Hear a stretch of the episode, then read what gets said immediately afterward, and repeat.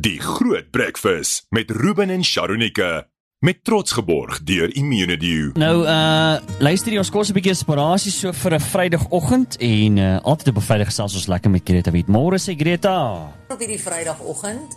Ehm um, Woensdag het Lindy het sy ons ietsie gesê oor vliegtye en ehm um, Ruben het jy nog so op die lig gepraat van die die vliegtye ehm um, Sharonike wat so ge reroute was terug van Durban af of wat ook al ek kan nie eens mm. presies onthou nie. Ja. Ek wil ook van vanoggend wil ek ook met jou 'n storie deel oor vliegtye.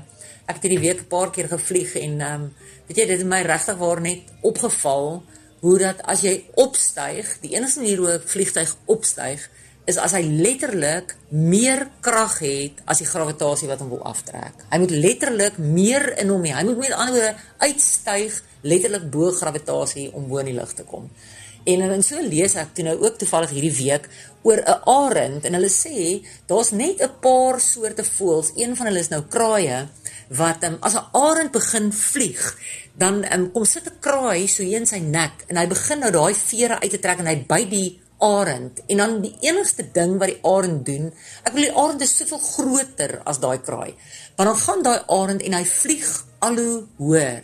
En dan is die amazing deel dat hy vlieg later so hoog dat die kraai nie genoeg suurstof het hmm. om te kan bly sit nie en dan val die kraai af. en dit het my laat dink aan die skrif in um Spreuke 26 vers 4 wat sê do not answer a fool according to his own folly.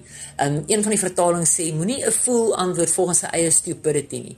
En dis wat ek vanoggend vir party mense wil sê.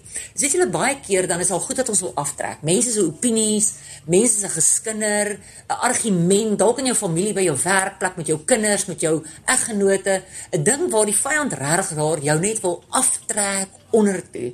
Dis soos gravitasie, dis soos daai kraai wat in jou nek aanhou, aanhou, aanhou. Maar vandag wil ek vir jou sê, die Here sê eintlik Moenie ingesleep word in daai argument nie. Moenie afgetrek word deur dit wat mense van jou sê of dit wat hulle van jou skinder of die argument waarna hulle jou wil intrek nie. Styg jy uit soos daai aard. Wees jy soos daai vliegtyg wat uitstyg bo die gravitasie hm. sodat jy kan leer om te vlieg te midde van wat mense ook al sê.